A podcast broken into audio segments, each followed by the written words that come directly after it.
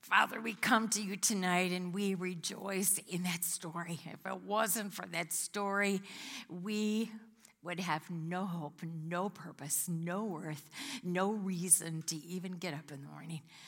But because of that story, we know that the gospel has changed. In this book of Esther, we are realizing that there are reasons, many reasons, why certain people are in, in the Word, why you've used different people for different reasons to show us how to live, show us how not to live. Father, we, we really want to grasp all what you have for us. It is teaching mechanism. Your word is so full of teaching because you don't want us to miss all what you have for us.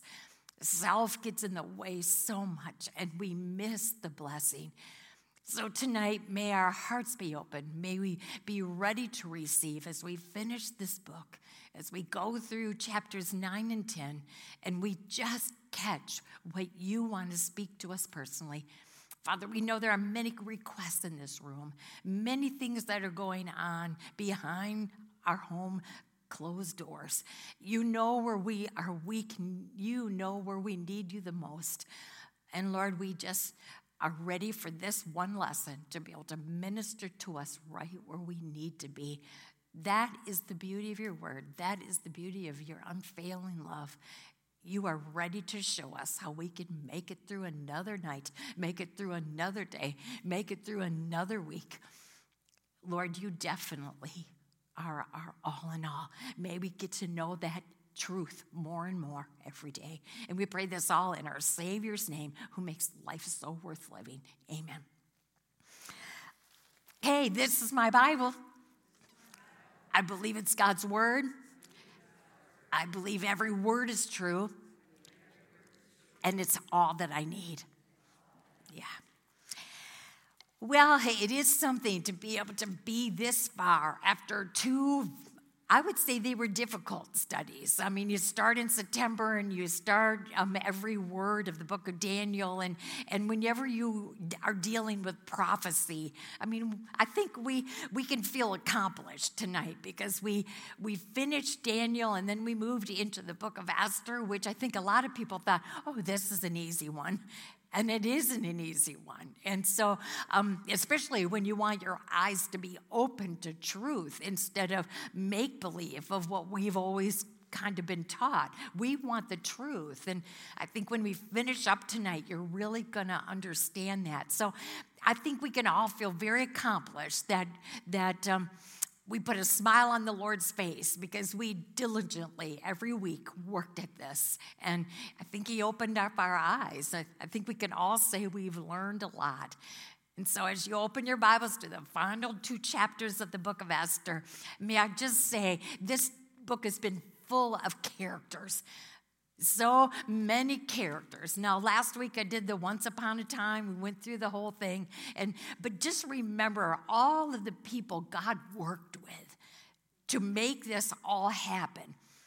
And to remind ourselves that we were looking at an, a godless empire. We were working with a godless empire.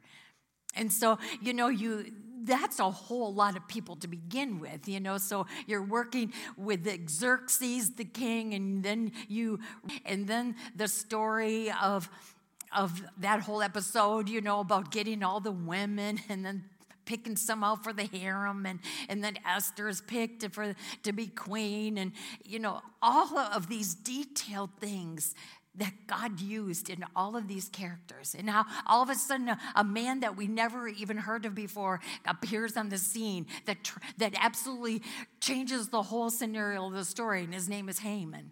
And how God even used him. And how, you know, we saw how this spiritual weakness was really something that we could not avoid we need to take a look at that phrase because I think we have a tendency to even look at spiritual weakness and say, well, at least it's spiritual. I might not be as strong as so and so, but at least I'm spiritual. But you know, to, to look at that phrase and know that spiritual weakness is when self is on the throne, when self is is deciding everything and how in heard that survey about uh, okay if we're if we're spiritually strong and we know we are then what made us weak? You know what happens to us? Because it happens to every one of us. We can be spiritually strong. We can be in our bibles. We can be studying and and we can be in that walk with him. And we love that relationship and everything is is going. We know spiritually we he remains in us and we remain in him. We all know what that means. It just feels right. We're walking in righteousness. So, what in the world happens? Why don't we stay there? We know it's the best thing for us. Why don't we stay spiritually strong? And this survey helped us to see. And it, yeah, we fall right into these things. Oh, all of a sudden our lives change, and all of a sudden, you, you know, we start worrying and we, we start getting real worked up, and, and doubts start to come. And, and all of a sudden, you know, you are veering off. All of a sudden, oh, oh, instead of, oh, yes, he's there. You start believing what yourself is whispering in your ear or even yelling in your ear. And you're starting to be, okay, I've got to figure this out. I've got to. I've, I've got to do what I got to do to fix this, and and then we saw how it can be as, as easy because it is. It's so easy to get off from we procrastinate. We procrastinate our uh, reading. We put it off because we're so busy and we've got other activities that come in the way and we don't make it a priority. And before you know it it's one day two days three days. And i'm telling you you're going off course and self will take over. And we said you know and this is such a good one for today. Oh do we believe every news report that comes out do we ever, do we, when we go and, and we read our, the news on internet and we read all the articles and, I mean, even all the medical things that are on there, oh, we believe everything. And we go to that more than we go to our Bibles for information. I mean, we, uh, we need to be informed, of course we do, but if you check to see the time you spend doing that you put the time in the news and in the internet and all that versus how long you're spending in your bibles. I'm just i'm just throwing that out to you. Sometimes it's a very interesting little test to see who gets the most. And then of course you know sometimes we're just lazy. You just don't feel like it you know just lazy. And you don't want to put in the work. You don't want to put in the effort.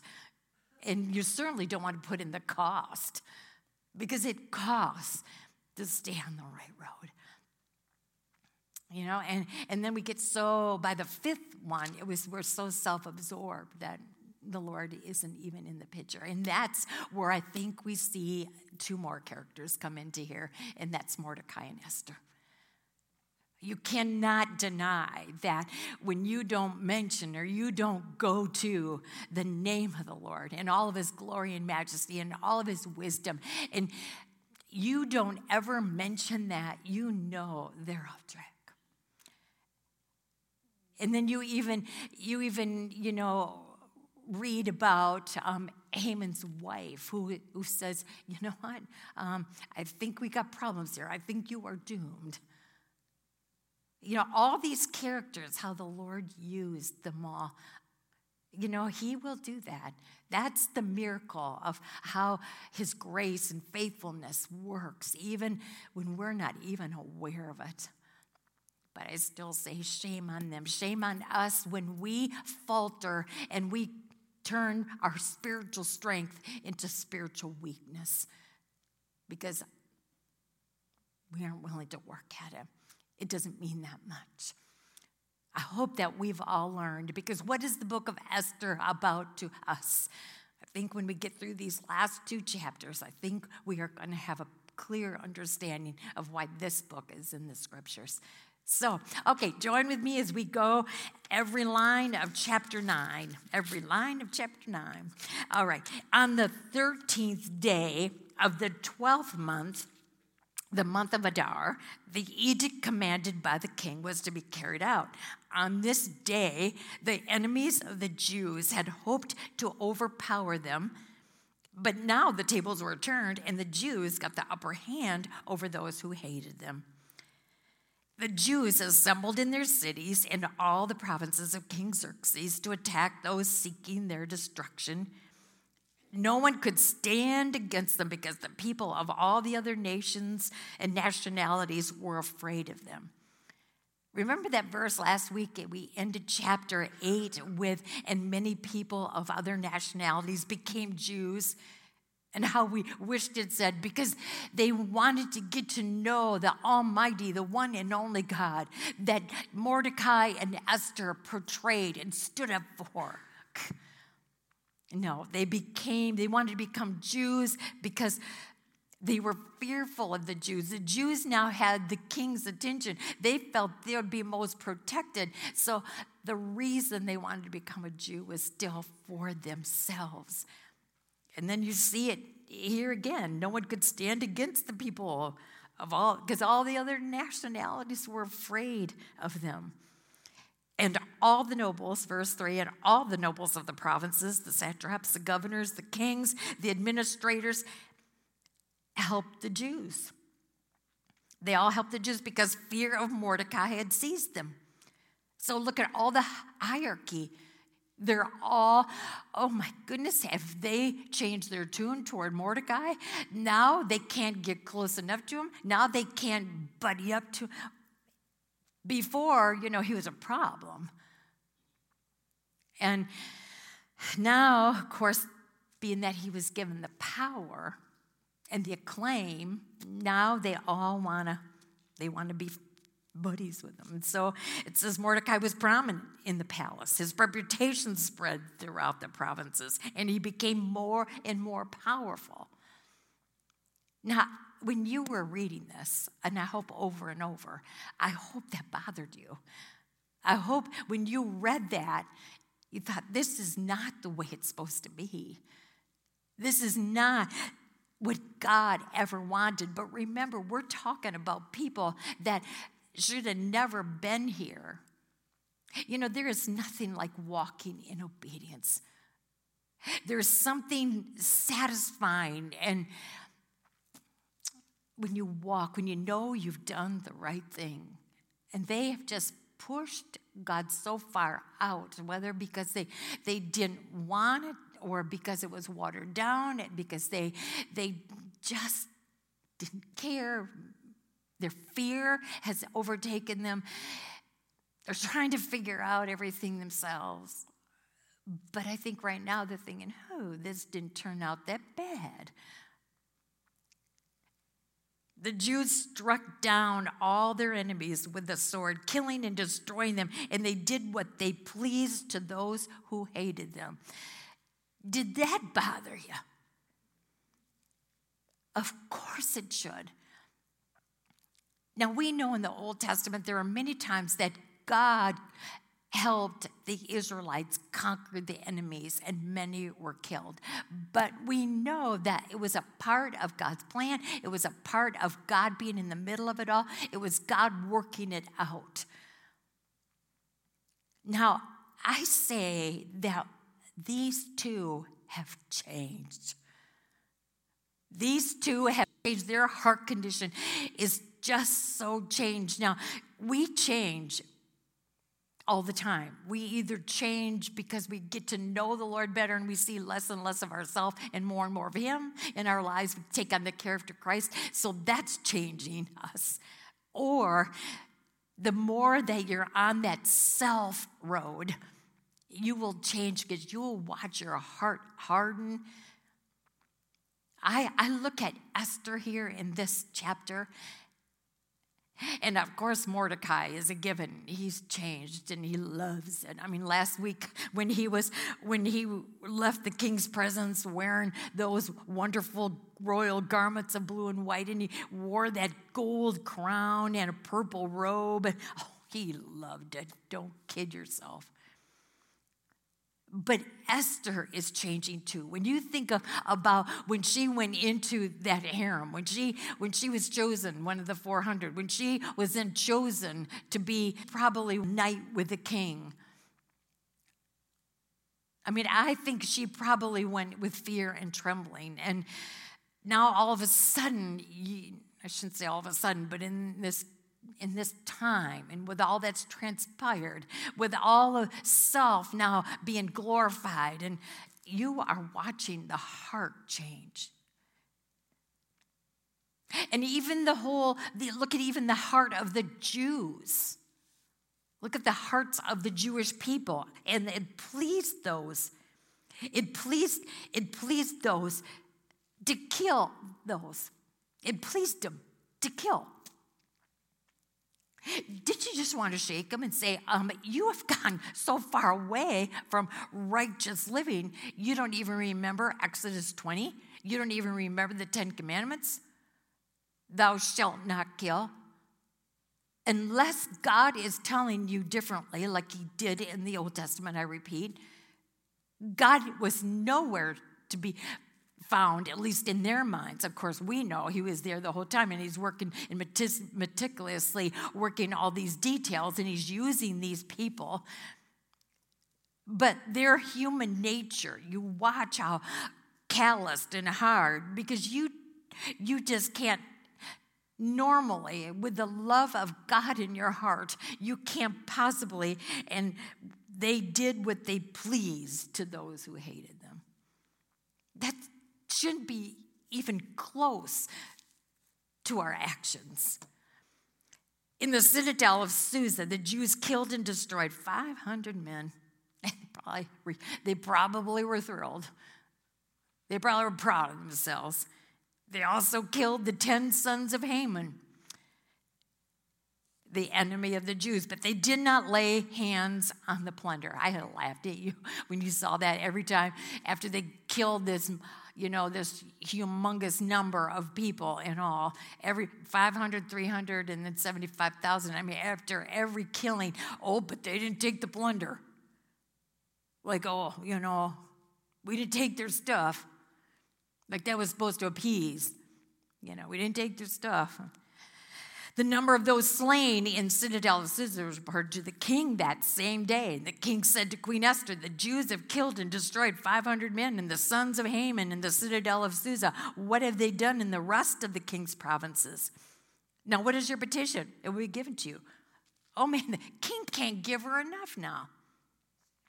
This is what happened on this day. Now, what else do you want, Queen Esther? What else can I do for you? What is your request? It will also be granted.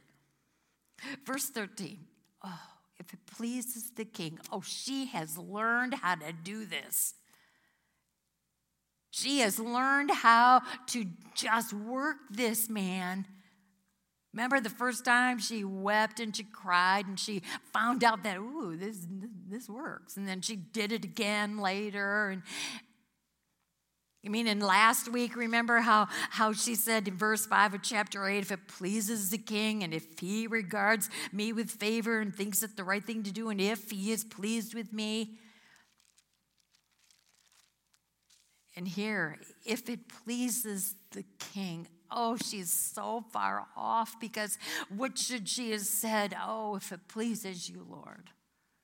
If this is your will, Lord.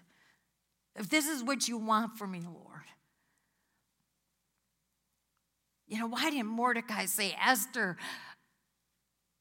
God has put you in such a place and a time as this? But that's not anywhere to be found. If it pleases the king, little k, king. Esther answered, Give the Jews in Susa permission to carry out this day's edict tomorrow also. Oh, kind of like it. We did 500 yesterday. Let's see if we can get some more tomorrow. And let Haman's 10 sons be hanged on the gallows. D- did you wonder, hey, they're dead already? Did you think of that?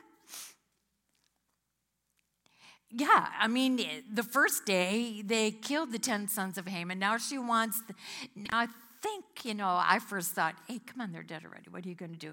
She wants to hang them from the gallows. That's what it says. She wants to take their dead bodies and put them up there, up to 75 feet. That's probably the same gallows. They just added a few, few uh, little uh, neck things. Hang those 10. Let their necks just be dangling Let the people take a look at that. Do you think Esther has changed? Do you think that timid young woman, that virgin woman, would have? I mean, I think her whole her whole heart has changed. Why? Because that first night she was with the king, and then and then because she never was taught how to go to the Lord God. She just went along with Mordecai. And because of that, when you are spiritually weak, when you've been watered down, when you are lazy and you just don't want to do it because it takes work and effort, and because you're in a state of worry and fear and anxiety and disappointment, and this is not the way it's supposed to go, and self pity, and we get so caught up in that. Oh, you are you are so far gone. And by the way, where is the Lord? When you're when you're just falling into all those emotions and you feel hopeless and where is the Lord? He's right there. Where was the Lord? Last week we said that. You know, even though his name isn't mentioned, where was he in every situation? He was there. He was orchestrating it all. He was trying to get them to see how far off they've been. He was trying to get their attention. He was trying to get them to come to him. And they didn't.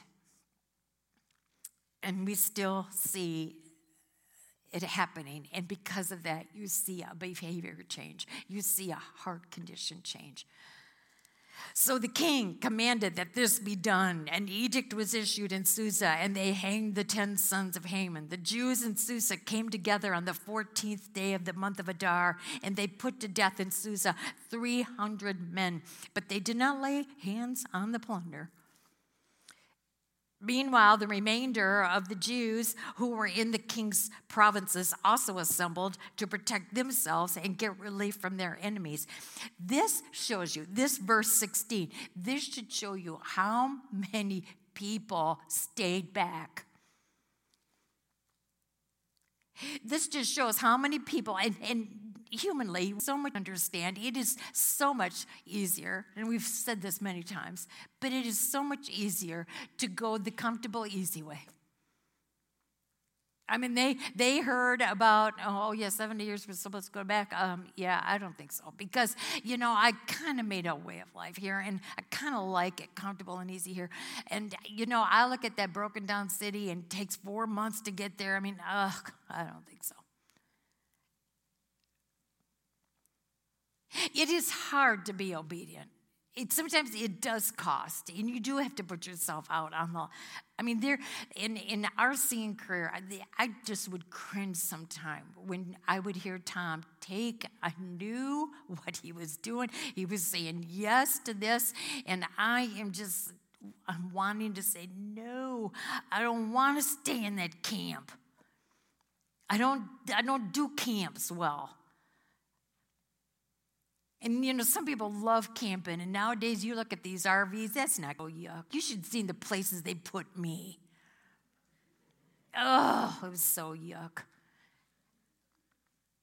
And yep, Tom would say yes. And but you know what the greatest thing was is after after it was all said and done, we watched the Lord work. And even though, I mean, some of these rooms that I had to stay in, I mean, you had a, oh, I don't know what to say. It was so terrible. But you know, when we got in the car, we started going home.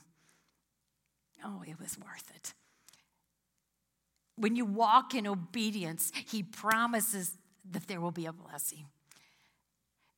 When we did some third world countries, when we did missions, one in particular, we went there and, and I mean, I'm starting to unpack in this awful place that we're going to be staying, but I started to unpack it. It's going to be a long week. And I put my toothbrush on the sink, just thinking that'd be the normal place because there's not a whole lot of room. So I'm going to put my toothbrush right there on the sink. And I turned my back for 30 seconds to get the towel that I laid down. I picked it up and a lizard fell out of it. And then I looked back at my toothbrush. You couldn't even tell the color of it anymore because it was so black with bugs. Oh, it's going to be a good week. Jason comes in. He says, I don't really think this is a good experience for a kid, do you? And I, yeah, you know, and then and then Tom says, you know what, we need a little prayer meeting. And we get on this bed and it's so filthy dirty. Do you know that I took one of my singing clothes and put it all around Jason's pillow so that he could sleep on one of my outfits instead of the pillow? It was that bad. I wasn't going to let my boy lay on lay his head on that. So he, I missed one one blouse for singing, but it was worth it. And I remember Tom sitting us down and he said, You know what? It, we're not going to change them. This is just the way their lives are. And so, what we need from the Lord right now is for Him to change us.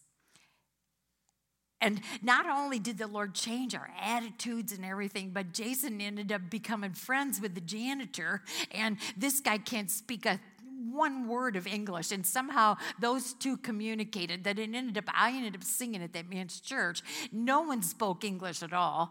But I'm telling you, it was one of the best concerts I ever did. The universal love of Jesus, that, that's the language was that morning. And when we left for home, all of us were so glad we were there.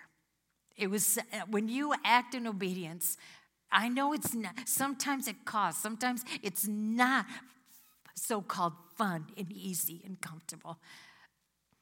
But you were doing what God wanted you to do. I mean, one time, one time we were in St. Vincent, and I don't know what Tom and Chad were doing, but Jason and I were walking back to our place, and and I all of a sudden I noticed that there was a, a big truck with an open back of all men, and they kept going around. And I said to Jason, I said, This doesn't look good, Jason. I think you and I need to hide. And I took him and we hid in the bushes until they went around a few times and realized we weren't there. Who knows what would have happened? And yet, we had the best time on that island of St. Vincent. We never knew if there was going to be electricity. Electricity. If you would have seen me, you know, it was, you know, when we had a, all I had was a great big tape player. That's all I had. And, and so Tom walked next to me holding it with the music, and I, and I sang to that because we didn't have electricity, so we needed batteries. So Tom just walked. So, so people only heard half a song because we were this we were this group of people for that half and then we kept moving. I mean but it was great. And the reason i say these things is because sometimes when god calls you to work for him it isn't always easy. What is the book of esther? I found that there were so many things that the lord wanted me to learn in this book and I think one of the main one was uh, stick up the mirror and look at yourself. Because you know what? Uh, they're supposed to be God's people. I mean, this Jew sect. And they were supposed to be obedient, but they took the easy way out. And you know what? They missed the blessings. They missed the blessings, what God had in store. Well, Here, he could have changed the whole story, but this story probably could have and should have never even had to been told because they were all back where God wanted them. Oh, I wish Esther and Mordecai hadn't changed so much. Meanwhile, the remainder of the Jews, I mean, look at now you see how many stayed behind because look at what they did, the remainder of them. They killed 75,000 of them. If they're going to kill 75,000, can you imagine how many there are of them? But they did not lay their hands on the plunder. Oh, good for them. This happened on the 13th day of the month of Adar. On the 14th, they rested and made it a day of feasting and joy. And of course, I have a problem with that word joy the only way I can explain it in, the, in my version, because I looked it up in other versions, and instead of joy, they used the word gladness. Another version used the word laughter. And I think that that probably was more appropriate than the word joy. Because we know from what we've studied that word is priceless and it's precious. The word joy doesn't even need a happy to make itself understood. Joy is a word that you get when you're in God's presence. When you're walking in righteousness, when you're walking in the right way, when you're living in His peace, when you are reminded of His love, when you realize that there is nothing that can separate you from God's love. When you can wake up every morning without a doubt in your mind, knowing that you belong to Him, that you know you have a future, that you will live forever. That's joy. So here it says they rested and made it a day of feasting and joy. But you know, where was God in all of this? He was right there. And what is joy? It's when you're in the presence of God. When you are in His presence, you will have joy. The thing is, they missed it. And this is what I'm trying to say. You missed the blessing. What a blessing for them to be able to, if they knew God and they were walking with the Lord, when they, even if they, there were so many times that I wanted them to say, Oh, we've come to our senses. We've come to our senses. We need to go back. Okay, it's going to take four months. Yes, it's going to be a broken down city. But we need to be like Daniel. We need to face that direction, knowing that that's home. And we need, as God's people, we need to go home. Oh, God's presence was there. They just missed it. The Jews in Susa, however, had assembled on the 13th and 14th, and then on the 15th they rested and made it a day of feasting and joy. I think there's a reason why we need to know about the 13th, the world Jews, the 15th. We're going to learn what it is. That is why rural Jews, those living in villages, observe the 14th of the month of Adar as the day of joy and feasting, a day for giving presents to each other. Mordecai recorded these events and he sent letters to all the Jews throughout the provinces of King Xerxes, near and far, to have them celebrate annually the 14th and 15th days of the month of Adar. I hope as we continue this here, I hope you see who is who is making the rules about this particular holiday with God not mentioned at all, you know he has nothing to do with this Purim, this holiday that Mordecai and Esther are writing it all down. This is the way they want it.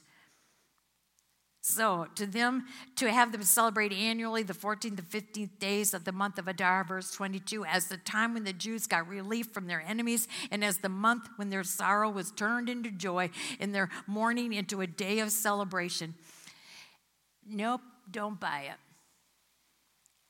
It's not because of what God did, it's because they're full of, of this relief that's what I think it should say that they rested and made it a day of feasting and relief because they weren't killed. It had nothing to do with God. It had all about it had everything to do about them.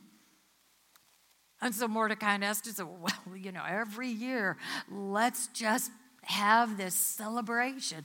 Let's just really remember how we weren't killed not how God saved us. Okay, so he wrote them, Mordecai, he wrote them to observe the days as days of feasting and joy, giving presents of food and one another gifts to the poor. Well, that was kind of nice. But so the Jews agreed to continue the celebration they had begun, doing what Mordecai had written to them. For Haman, son of Uh, Hammedatha, the Agagite, the enemy of all the Jews, had plotted against the Jews to destroy them and had cast the pur, the pur, back in chapter 3. This is when Haman and Xerxes were sitting down there, and, and they were deciding, let's see, let's cast lots to see what day, what month, what year. We're going to make it so specific. We're going to annihilate every one of them on this one day. Let's cast lots. What day is it going to be? So, it, it, just a reminder. This is, it says that this is why um, we're going to celebrate because Haman tried to kill us. But when the plot came to the king's attention, he issued written orders that the evil scheme Haman had devised against the Jews should come back onto his own head and that he and his sons should be hanged on the gallows. Therefore, these days, these days, these two days that they're going to have, it's not just a one day, it's two day celebration. So, therefore, these days were called Purim from the word pur because of everything written in this letter and because of what they had seen and what had happened to them. Look at verse 27. The Jews took it upon themselves to establish the custom that they and their descendants and all who join them should without fail observe these two days every year in the way prescribed and at the time appointed.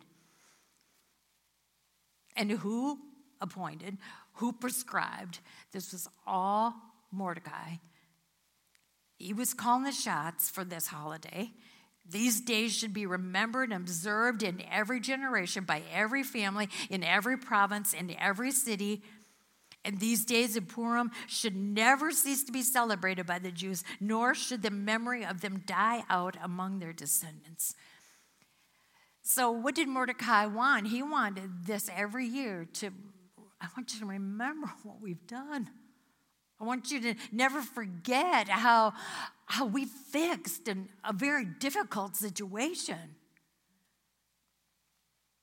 So, when you're telling the story to your kids, I mean, there's no God mentioned because there isn't any even mentioned in his story, let alone to pass it down. And I couldn't help but go back and show the difference in Exodus chapter 12 how when when the israelites you know was after nine plagues and this is the final plague and the lord says okay um, the, the 10th plague is going to be the death of the firstborn. And so I need you to put, I need you, my people. He, the Lord told Moses, Moses told the people, you've got to put blood. We all know the story. We need to put blood around the doorpost. The whole Old Testament, I can't say this enough, is all about getting Jesus here. It was all about this shed blood. It was all about the lamb sacrifice, but the lamb was Jesus, even in the Old Testament. They had to believe a promise that a Savior was coming, and His blood was the only thing that the Father would use to accept as a washing away of sin. So the Lord says to Moses, let him put blood over the doorpost. And so then, when the angel of death comes, he will pass over And when this happened in Exodus chapter 12, the Lord um, said to Moses, and I think this is this is how you set up a, a, a remembrance. This is how you want to have a, not a celebration so much, but yeah, it really is a time when you set your children down and you tell them because in Exodus chapter 12, 24, Obey these instructions as a lasting ordinance for you and your descendants. When you enter the promised land that the Lord will give you as he promised, observe this ceremony. And when your children ask you, and what was the ceremony? It was the killing of a lamb. It was the fixing of that lamb. It was unleavened bread. And they all had purposes that made you look toward that the Lord is going to send a redeemer. And so the Lord said to Moses, I want them doing this every year because, look at, and when your children ask you, What does this ceremony mean to you? then tell them it is the Passover sacrifice to the Lord who passed over the houses of the Israelites in Egypt and spared our homes when he struck down the Egyptians. Then the people bowed down and worshiped. The Israelites did just what the Lord commanded Moses and, and Aaron. See, the Lord said, Moses, I want them to do this every year because this is how you're going to pass the story down to your children. I mean, I think it would just be wonderful to be able to be sitting around that table and even, you know, have an unleavened bread and, and the, the sacrifice of the lamb and, and all the rituals of the Passover, but then have your children say, Why do I have to eat bread like this? Why, do, why did we have to kill that lamb? I mean, kids have questions. And so, why not be able then to say, Oh, let's tell you, this is what God wanted. He wanted them to say, Here's your opportunity to tell them. And can you imagine that? I can, I can imagine children say, Tell me another one. Tell me another one. Tell me another story. Well, there were so many. I'm sure. Oh, let me, let's tell you about the Red Sea. Let's tell you about, you know, you know, when, when the snake was around the pole and everybody was getting bitten by snakes and you look to the, you look to the pole. I mean, there's just so many things, so many stories, but that's how it's passed on. This is what God did. This is what God did. This is what God did. And you know, we know that, that many Jews who do not believe in, that Jesus came yet, they're still celebrating the Passover. But we know that Jesus and his disciples, on the night that he was betrayed, they sat in that upper room and they were going to celebrate the Passover, the Old Testament Passover, for the last time because they because Jesus knew that as he as he was going to now be the lamb sacrifice once for all. That there was no need to be symbolic anymore because he was the ultimate sacrifice. So, no need for Passover anymore. But in that same room, he said, I want you to remember this. I want you to I want you to take bread. This is my body that was broken for you. And this is this this grape juice, this wine that was, this is symbolic of my blood that was shed for you. And I want you to do this as much as you can to remember the price that was paid for you. See, God did that. He doesn't want us to forget. He wants us passing this on to our children because there is no other story like it. But this holiday, when God isn't even around, when Mordecai and Esther are calling the shots and they're making the plans, and they want it told every year, of course. Oh, where would we be without Mordecai and Esther? The thing is, the thing that's really sad is that, that if you read about the Purim holiday, it is a holiday that Jews, they're most excited about that because it is the one that's the most fun. Because you know what they do? They dress up in costumes. Of course, they drink and eat. And in fact, if you want a comparison, if you want to know what Purim is like according to our our holidays, it's a cross between Halloween and Mardi Gras. That's what I read. That Purim is so similar to Halloween and Mardi Gras. And where's God in those holidays? He's not. So, verse 29 so Queen Esther, daughter of Abihail, along with Mordecai the Jew, wrote with full authority Oh yeah, they sat down and they were they were in full authority. Not God's authority, but their personal authority. She's queen, he's second in command, and they have a right to make up these rules and make up the holiday the way they want it. So, along with Mordecai, the Jew wrote with full authority to confirm this second letter concerning Purim. And Mordecai sent letters to all the Jews in the 127 provinces of the kingdom of Xerxes, words of goodwill and assurance to establish these days of Purim at their designated times as Mordecai the Jew and Queen Esther had decreed for them as they had established for themselves and their descendants in regard to their times of fasting and, and lamentation. Esther's decree confirmed these regulations upon Purim and it was written down in the records. We end with this chapter, and it's only it's only three verses, and it ends quite abruptly, if you ask me. I mean, didn't you want to know what happens?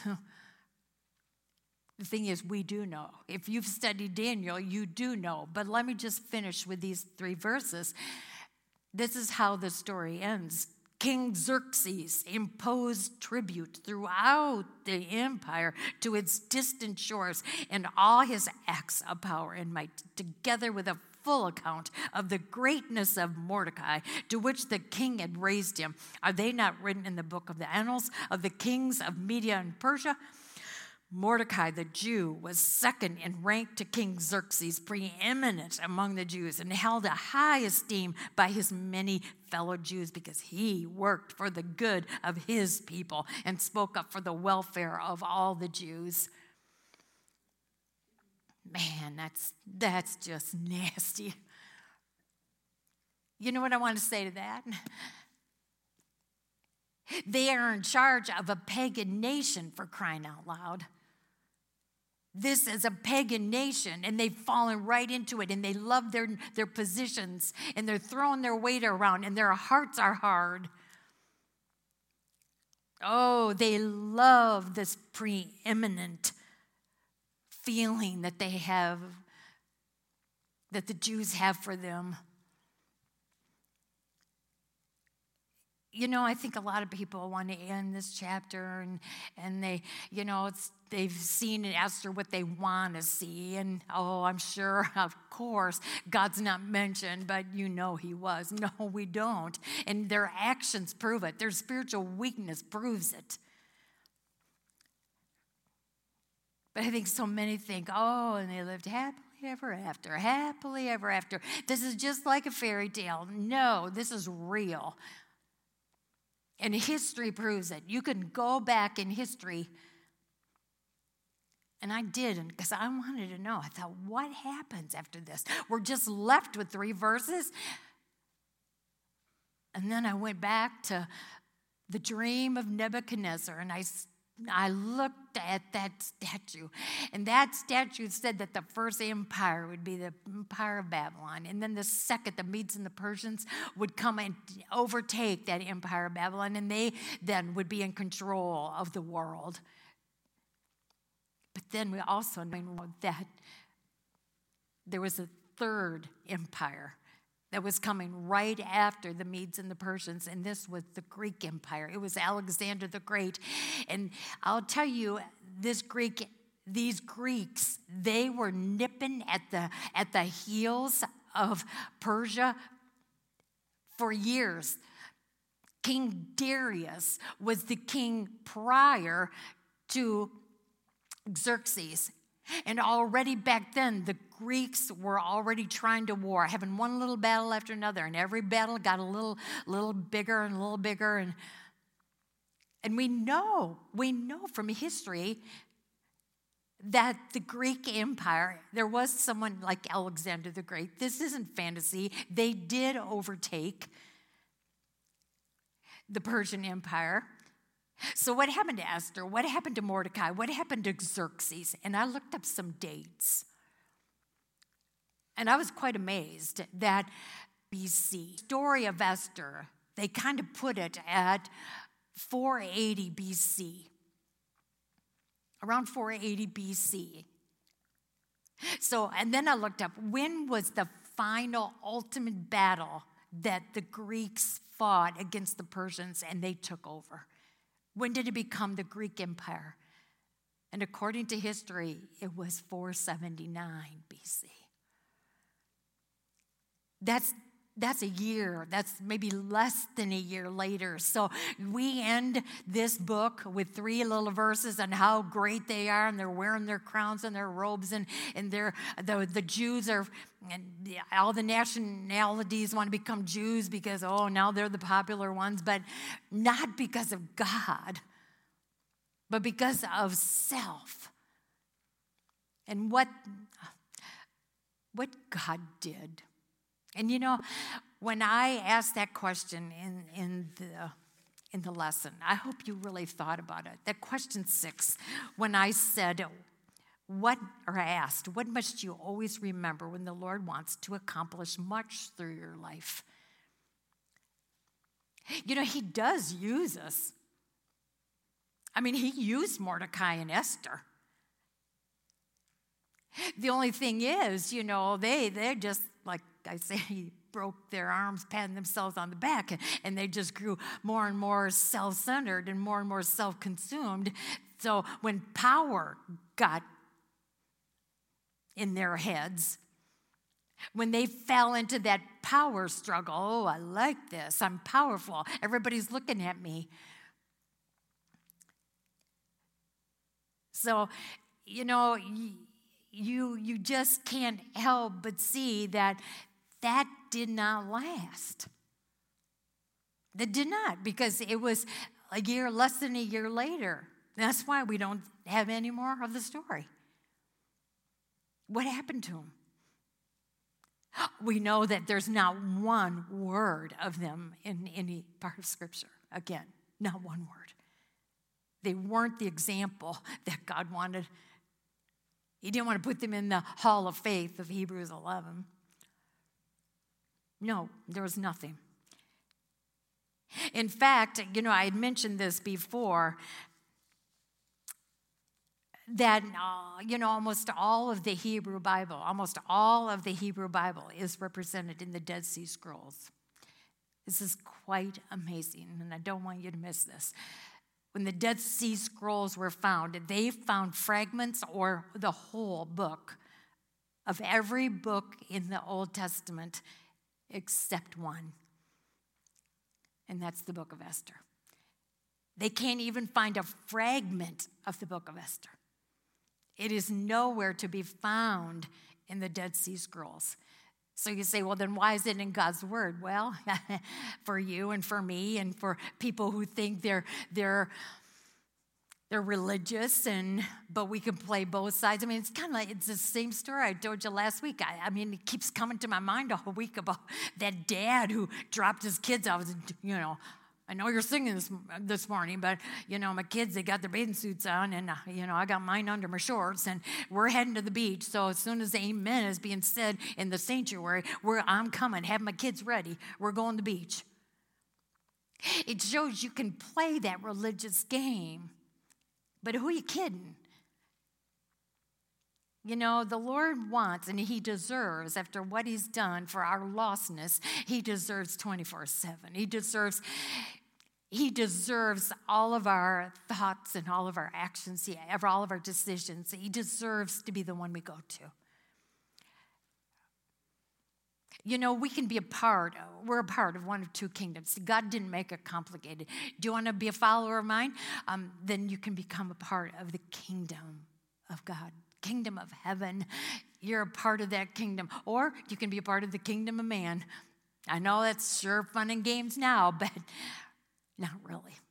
You might think it is, but when you think you can be in charge, oh, yeah, you don't have to have anybody tell you what to do and how to do it and where. You like control. Oh, yeah, it all sounds good. But you know what? The kingdom of heaven, the kingdom of God, you know, to be his follower, to wear his name, yeah, it's going to cost. But I'll tell you, it is, it is so, it is so powerful and it's so strengthening when you're faced with the human feelings of going down with your circumstances. And it is such a great feeling to know you don't have to because you have a power source that can override any emotion because He is who He is. And he never changes. And he is right there, just as he was right there in this book. He is right there in our lives. When I'm faced with the temptation, it's right in my face, and oh, my human nature wants to go that way because it'll be so much fun and it just would appease my flesh so. And I have the Holy Spirit in my ear saying, you know what? There'll be consequences. When you're a part of the kingdom of God, there's just so, it just makes it all worthwhile. You have no regrets. You don't live with guilt. You don't watch yourself go down in just hopelessness. Instead, you can know what joy is because you're in his presence. I think that's what the book of Esther is. That's why it still is in God's word. It isn't in the Dead Sea Scrolls. Another thing, I went to Matthew 1, and I, a lot of people don't like that chapter because it's boring. I mean, who, you know, this father of so and so and begat and all that kind of stuff, but it is marvelous because you watch God's plan. You watch his forgiveness. You, you see five women who are probably the, the least that you would ever think would be in the line of Christ. You know, a couple prostitutes, you know, a Moabite, a simple little country girl, but with a heart so pure that the Savior came through her. Oh, it's quite a line. But you know what? I watched I looked down that line and we're in my Bible, it says, and at the time of the exile. I thought, oh, good. Because maybe, because maybe, you know, when we started the, the book of Esther, remember we said that it was Mordecai's great grandpa that came 70 years prior. And his name was Jair, J A I R. And then he, his son was Shimei. And then his son was Kish, who then was Mordecai. And so I looked at those three names and I went to the line, and no, none of them are in the line of Jesus. The, And then I looked at who was at that particular time, who was in the line, who did God put in the line that would bring Jesus through, that continued through this line. And his name was Zerubbabel. And Zerubbabel was one of the men that led the people who wanted to come back. He led them back home. I tell you, if, if you ever look at the book of Esther the same again, then somehow I didn't hear, I didn't, I didn't say it right. Because I think the Lord really does want us to see ourselves. He wants us to stop playing the religious game and He wants us to know Him. He doesn't want us to miss it. He doesn't want us to miss his blessings. He doesn't want us to, to miss that we can live in hope every day. That's all he wants. And when you walk in obedience, you it. But when you're stuck on yourself, you will. It's just that simple. Heavenly Father, you did it again. Father, let these let these messages so permeate our mind. May we see ourselves. May we be willing to let this book, uh, that we say, I don't want to be like that. It all looks so good for a while, but there's consequences. And even though we don't see them exactly at the end of chapter 10, we know they're there from the book of Daniel. From what we know, God's, what do you say? You say there's going to be consequences. Every sin will be dealt with. Every bit of pride will be dealt with. Every bit of doubt will be dealt with. You've given us everything we need to live a life full of victory. But Lord, help us to see that we can be one of those statistics, one of the survey, when we are now walking with you and what did it? What really did it, what pulled us off when who in their right mind would want, not want to be in a right relationship with you. Father, that's what you wanted us to see. I believe it. Father, I just praise you. I thank you. We all do. In one accord, we lift you in your proper place But yet you come down to us and you're in everything with us. We never go through anything without you being right there.